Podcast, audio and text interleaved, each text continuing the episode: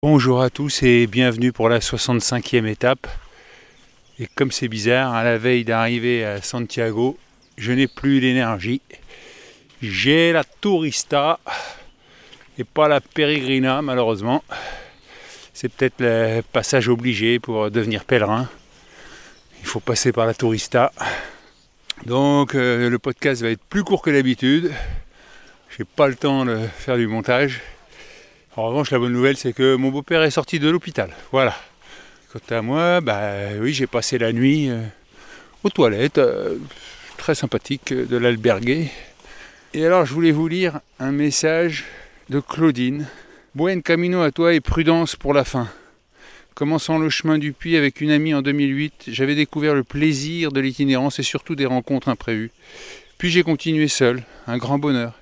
Mais en 2010, alors que je me sentais prêt à aller de Roncevaux à Santiago, un méchant vélo en a décidé autrement et à 35 km du but m'a renversé et cassé l'épaule. Et là, je suis devant la borne 35 km. Le but n'a plus été la cathédrale, mais l'hôpital et le rapatriement en France.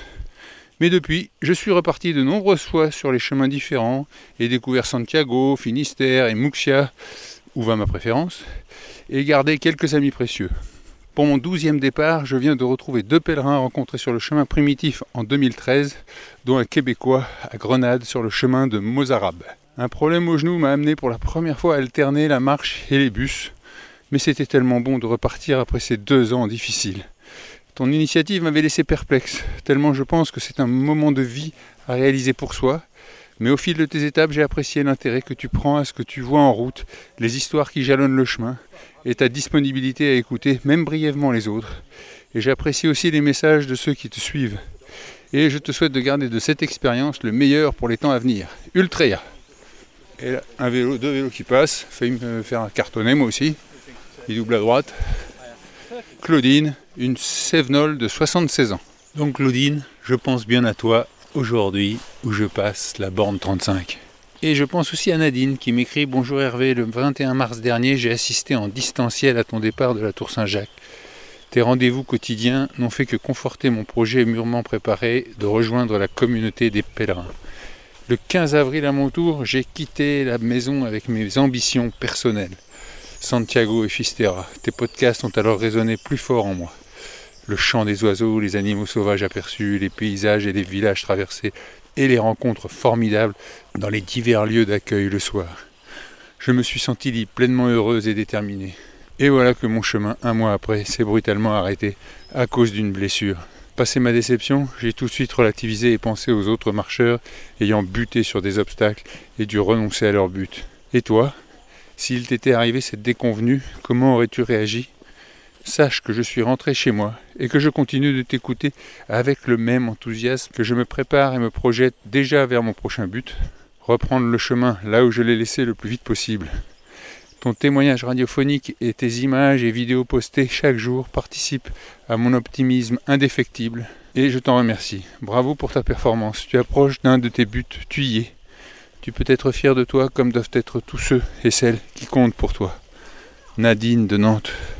Eh ben Nadine, si je dois abandonner, euh, aujourd'hui là c'est un pas après l'autre. Je vois les kilomètres qui défilent doucement et malheureusement j'en ai beaucoup à faire. Je verrai. Je pense pas abandonner, je pense euh, peut-être euh, faire une pause, mais on sait jamais. Hein. quand on n'a plus d'énergie dans le moteur. Ce matin j'ai bu deux coca. Je rêvais du coca la nuit. Et c'est la première chose que j'ai prise au petit déjeuner. Si on m'avait dit ça un jour, je prendrais deux canettes de coca. Et toujours ce temps gris, cette température de 10 degrés. Le but de l'étape, normalement, c'est lavacola. Et ça vient de lavement tula. Parce les pèlerins s'y lavaient entièrement pour arriver tout propre à Saint-Jacques. Et eh ben moi, je ne sais pas si je vais tout propre, mais en tout cas, je suis au bout de ma vie, comme disent les jeunes. Il pleut, c'est la totale. Ma crainte, c'est de trébucher je regarde pas les messages. Je regarde juste par terre devant moi. Et je crois que je vais arrêter là mon podcast du jour. Et je vous dis euh, à, demain pour la 66e étape qui j'espère nous mènera jusqu'à Compostelle. J'ai peur après de ne plus avoir l'énergie pour faire le montage donc je préfère arrêter maintenant et puis faire un petit podcast et puis comme ça être euh, uniquement concentré sur, sur la marche. Merci à tous pour vos messages. Allez, à demain. Ciao